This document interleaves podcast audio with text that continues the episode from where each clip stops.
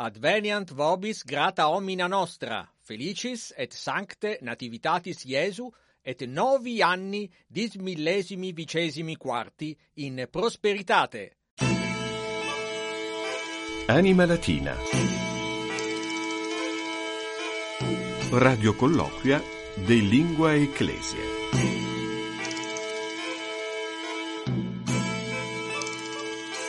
Stazio Radiofonica Vaticana, saluto vos omnes, ego sum Fabius Colagrande, placet mi anc. Audizione latine redditam prebere, ben trovati tutti all'ascolto della 103esima puntata di Anima Latina Radio Colloquia de Lingua Ecclesia, il nostro Vademecum radiofonico settimanale dedicato ai cultori della lingua latina, un programma sui generis et ante litteram per rinfrescare la vostra grammatica latina, per abituarvi a maneggiare agevolmente la lingua ufficiale della Chiesa, per ridare radici alla nostra fede, alla nostra cultura, per poter guardare con più saggezza al futuro. Saluto gli ospiti che sono con me in studio per questa puntata. Non è un ospite, ma conduce con me Maria Milvia Morciano. Ave, amica mia, ben trovata. Ciao Fabio, grazie, grazie a tutti, salvete. E abbiamo in studio dall'ufficio Lettere Latine della Segreteria di Stato che collabora con noi per Anima Latina e per il nostro notiziario Ebdomada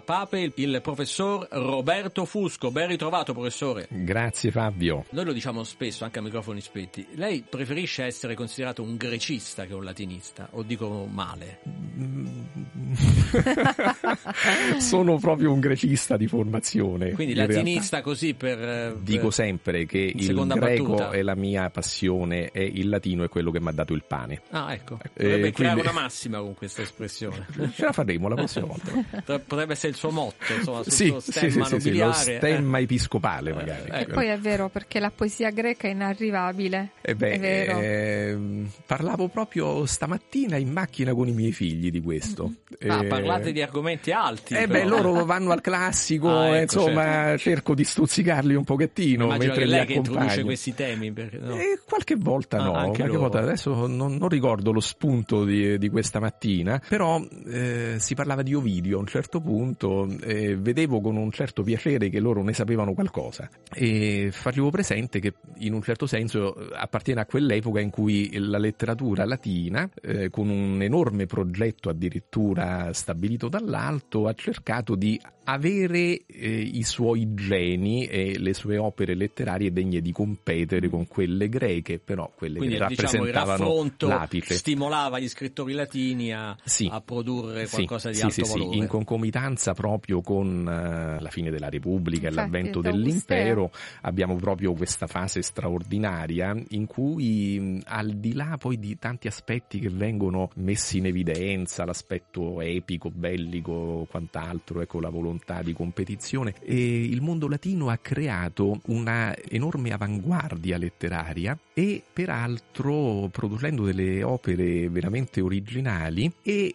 in cui sembra difficile, strano dirlo perché eh, quando istintivamente pensiamo al mondo latino credo che tanti immaginano guerre, lance, spade, battaglie, eserciti e, e almeno passa spesso purtroppo questo tipo di messaggio, ma rispetto al mondo greco ha eh, quello romano introdotto il sentimento, addirittura l'amore. E questo è un dato interessante, ma dobbiamo correre, lasciamo perdere la poesia, andiamo ai tweet, tweet di Papa Francesco, chiocciola pontifex trattino basso LN, abbiamo scelto un tweet eh, latino ovviamente del 9 dicembre scorso.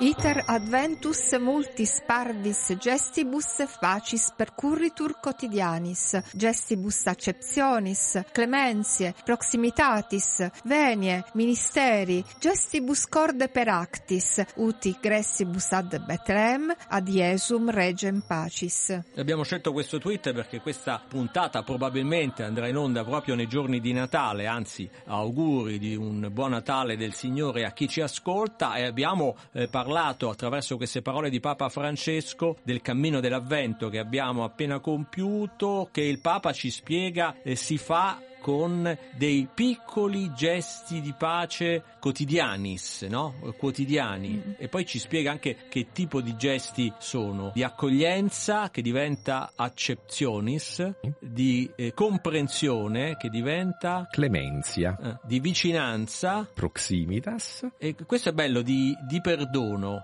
Venia è venia. un che diciamo anche in italiano vocab... chiedo venia, cioè esatto, cioè chiedo perdono. Esatto. E poi di servizio. E servizio c'è questa parola il ministerium eh, si poteva benissimo utilizzare anche quella forse più assonante servizium, però abbiamo preferito questa anche per eh, metterci dentro l'idea di ministerialità, il servizio mm. elevato che però è servizio al prossimo. Pensiamo appunto al ministero ordinato, ad esempio. ai ministeri dei laici, eccetera. Gesti fatti con il cuore, gestibus corde per actis. Per actis. Sì. E poi c'è questo bell'ingresso no, verso questi passi, verso Betlemme, verso Gesù Re della Pace. Un tweet anche... Molto bello. Eh, abbiamo detto mm. che non c'entrava la poesia, invece chiedo venia, qui c'è anche un po' di poesia. Ma infatti detto da te mi sembrava così strano.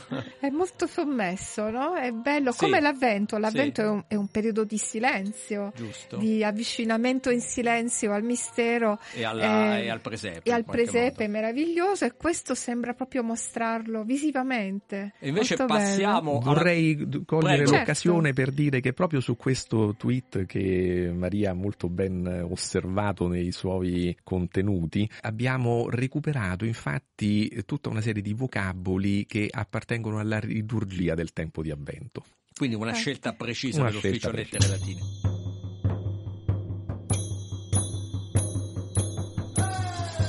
Dicevo, cambiamo tema, neologismi e passiamo dall'aspetto spirituale a quello gastronomico che ahimè, dico ahimè perché poi ce ne pentiamo, caratterizza questi giorni di festa e Maria ha scelto una parola curiosa anche perché non ci capita spesso di andare dall'ostricaio, però eh, ci piacerebbe andarci ogni tanto, anche non so se i prezzi Natale, sono come, come la puntata scorsa sono prezzi alle Eh, stelle. Summa Caritas. Ecco, No, la vigilia si mangia pesce, no? si mangia pesce, quindi, quindi, si va dall'ostrearum venditor. E questo è Plinio che lo chiamava Quindi così, sì. quindi Sì, sì, eh, un- allora un'espressione su cui possiamo stare tranquilli. L'abate Egger ha, ha visto proprio giusto. Che poi l'ho scelto apposta perché mi si è smosso un ricordo antichissimo dei miei studi. Non che sapevo andavi dove. a mangiare le ostriche Mm. invece di studiare, Mm, no? ah, beh, mi sarebbe piaciuto. No, mi ricor- io non ricordavo più. Avevo questa te- questo nome in testa, ostricaria. Ostricaria, l'ho scoperto, sono delle fiaschette di vetro da Puteoli, cioè Pozzuoli, ed erano dei souvenir che portavo. Infatti questa fiaschetta l'hanno trovata a Vulci e c'è scritto ostricaria, c'è la veduta del porto di Pozzuoli e tra tutte le varie parti del porto c'è la, la parte dove si allevano le ostriche. avete eh, capito, chi non lo, non lo sapesse, che Maria è un'archeologa. Ero.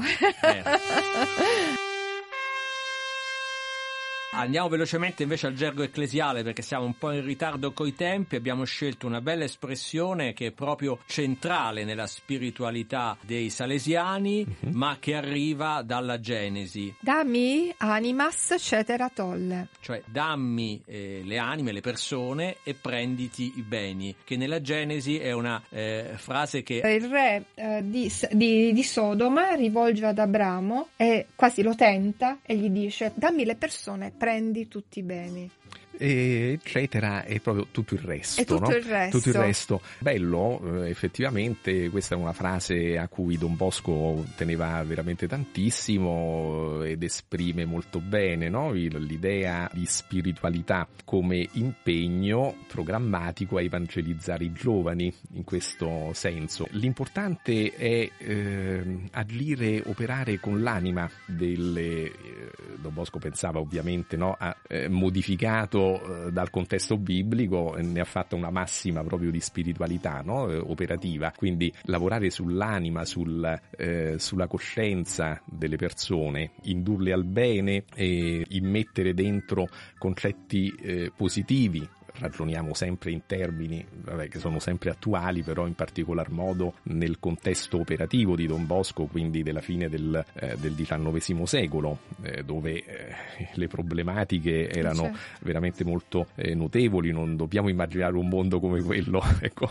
odierno né con gli stessi strumenti o per esempio con la stessa facilità di accedere alla scuola. No? Tutto il resto invece sarebbe, lasciamolo da parte, quello che ci interessa come educatori eh, sono, sono, sono, veramente le persone. Ecco, forse Animas in questo senso, cioè l'identità vera e propria della persona. E chiudiamo con le espressioni, proverbi, modi di dire e abbiamo ritrovato il nostro carissimo Orazio che ha sempre delle espressioni eh, fulminanti, in questo caso l'aggettivo è giusto perché questa riguarda proprio i fulmini. Feriuntque summos fulgura montes. I, i fulmini, eh, in questo caso eh, colpiscono, fulgura. che poi è la parte di un, di un di versi molto più lunghi che indicano più o meno la stessa cosa, i fulmini colpiscono sempre i monti più alti. Ma eh, Orazio, Fabio e eh, Maria mi aprite un universo, cioè voi mi estrapolate un versino di una strofe saffica così Bravo. e che dobbiamo fare?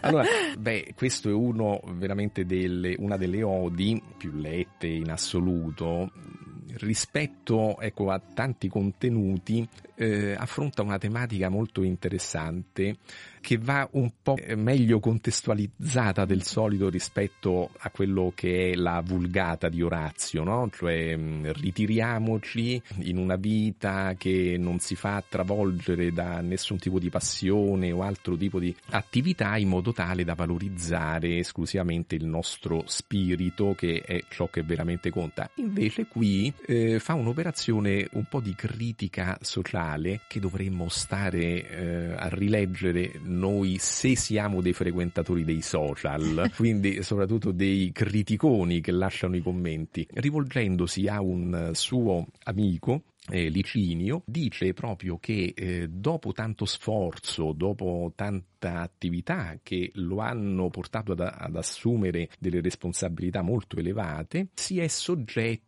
a queste folgori, d'accordo? Però eh, i fulmini sono ciò al tempo stesso che eh, toccano eh, preferibilmente le parti elevate, quindi le tempeste eh, per l'uomo all'ordine del giorno, ma sono ancor più all'ordine del giorno per coloro che occupano dei posti di prestigio.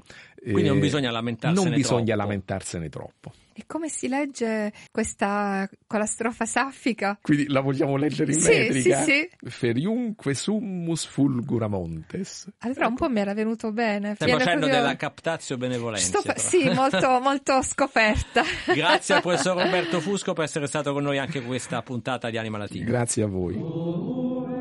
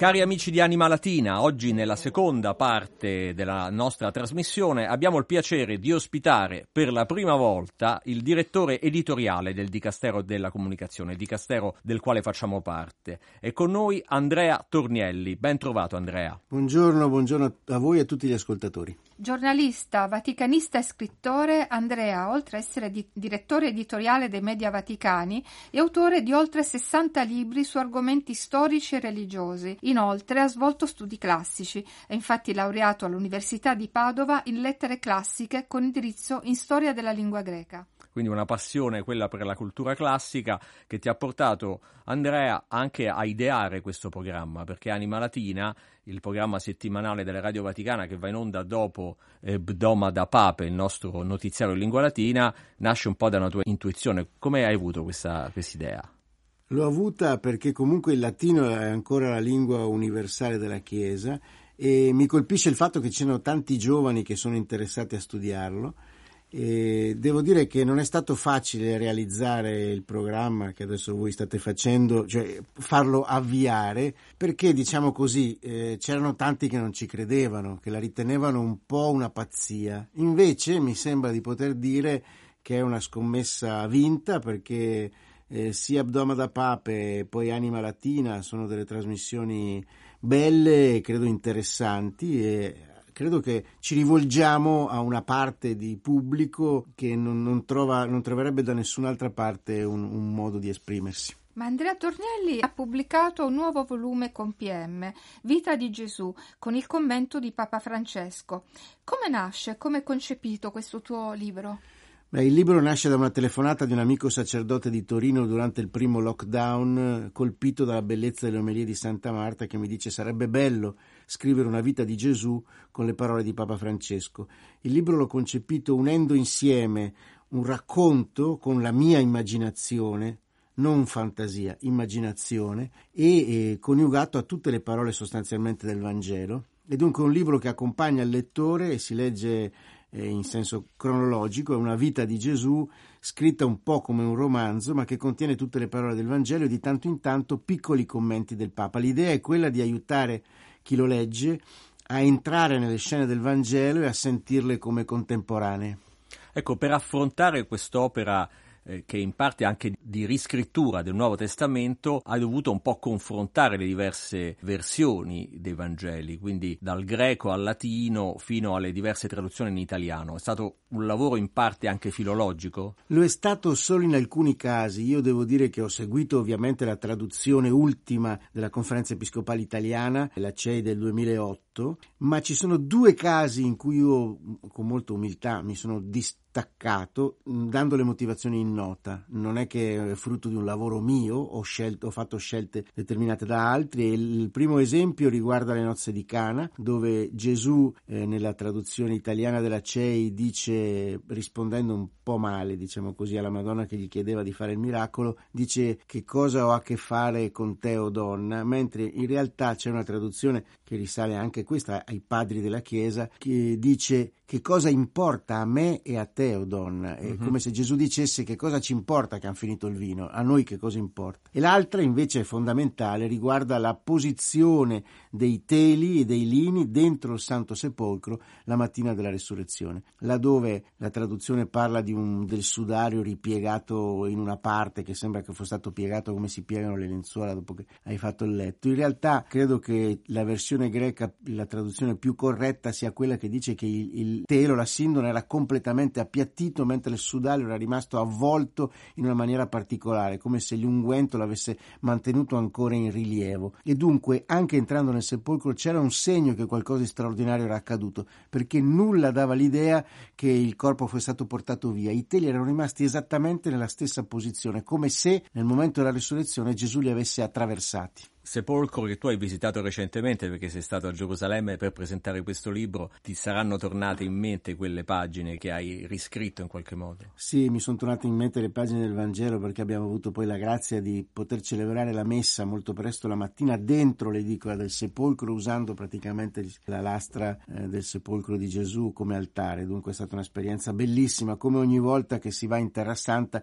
e si vede come il cristianesimo è una storia fatta di pietre e di pietre vive i cristiani che vivono lì, ma è una storia che è avvenuta realmente in un determinato momento del tempo. E per tornare alla traduzione, in questo modo diventa comprensibile la parola entrò, vide, credette. Esattamente, mm. esattamente, le parole che Giovanni, Giovanni era l'unico che c'era stato, anche se a distanza, il venerdì quando le donne avevano iniziato a preparare il corpo di Gesù. Gli altri apostoli non c'erano, Pietro non c'era. Giovanni vide e credette perché aveva visto come era stato deposto il corpo e lui trova tutto identico, nulla spostato di un millimetro, ma solo tutti i teli afflosciati. Sappiamo che uno dei tuoi personaggi preferiti dei Vangeli è il centurione del capitolo 8 di Matteo, che tu chiami Servio Emilio Felice.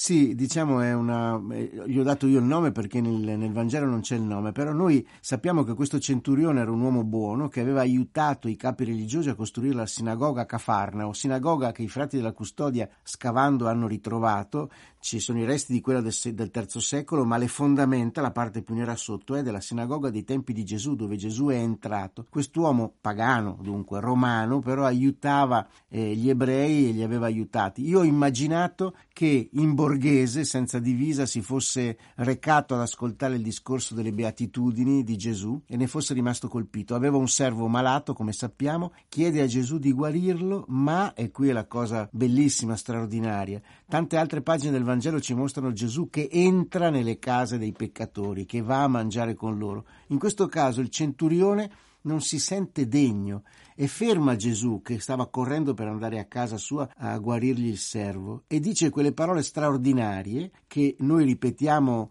eh, soprattutto quando assistiamo alla messa in latino, non la messa in rito antico, ma la messa col rito romano corrente in latino, che sono domine non sum digno sub tintre, un tintre sub tectum meum, settantum dic verbum et sanabitur anima mea, prima di fare la comunione. Sono le parole di questo centurione romano, non sono degno che tu entri sotto il mio tetto, che tu vieni a casa mia, ma basta una tua parola e io so che il mio servo sarà guarito.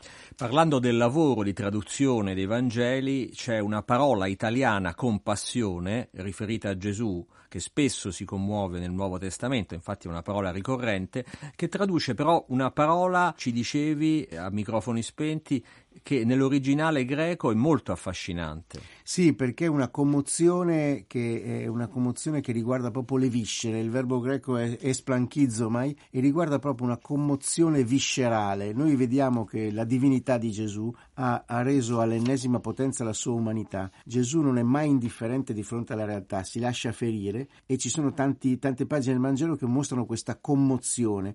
È bello che il verbo greco indichi una commozione come quella di un padre e di una madre di fronte al loro figlio. È qualcosa che non è una, qualcosa solo di testa, ma è di testa, di cuore e di viscere, proprio una, una commozione viscerale. Siamo a Natale e leggendo i capitoli relativi alla nascita, una parola che ricorre è la parola silenzio. Allora, nel tuo libro il racconto ha sempre dialoghi essenziali, però il silenzio è pervasivo. Se la parola si è fatta carne e si può incontrare Cristo nel, nella parola, quanto si può anche incontrare nel silenzio? Io credo che il silenzio sia essenziale, c'è il silenzio del sabato santo, il silenzio che circonda Maria dopo aver ricevuto l'annunciazione, eh, c'è Gesù che di fronte alle accuse di chi voleva metterlo in difficoltà di, con, con la, portandogli lì l'adultera da lapidare, rimane in silenzio. Dunque il silenzio è fondamentale nei Vangeli, ma è anche fondamentale per noi perché è vero che il Logos è parola che si è fatta carne, però noi abbiamo bisogno del silenzio per poter ascoltare. Oggi viviamo in un tempo in cui tutti parlano, in cui tutti commentano, ma in cui nessuno ascolta. Il silenzio è la premessa per l'ascolto e dunque è fondamentale quanto la parola. Grazie davvero ad Andrea Tornielli, ricordo il suo libro Vita di Gesù con il commento di Papa Francesco e ti lasciamo la possibilità di fare gli auguri di Natale ai nostri ascoltatori. Grazie, auguri davvero di buon Natale e sperando che ci porti il dono della pace per la guerra in Ucraina e per le tante guerre che insanguinano il mondo. Buon Natale a tutti nel segno della pace. Grazie a voi. Grazie dunque ad Andrea Tornielli, nostro direttore editoriale, per essere stato con noi in questa puntata natalizia. Grazie anche al professor Roberto Fusco dell'ufficio Lettere Latine, sed acta est fabula. Siamo giunti al termine anche di questa 103esima puntata di Anima Latina che troverete in podcast come tutte le altre sul sito vaticanenews.va e su Spotify. A questo punto da Fabio Colagrande e da Maria Milvia Morciano un grazie ai nostri ascoltatori, buon Natale et dulcis in fundo grazie al nostro tecnico Daniele Giorgi. Mutatis mutandis. Absit in ura verbis. Ci sentiamo tra una settimana. Valete. Anima Latina. Radio colloquia de Lingua Ecclesia.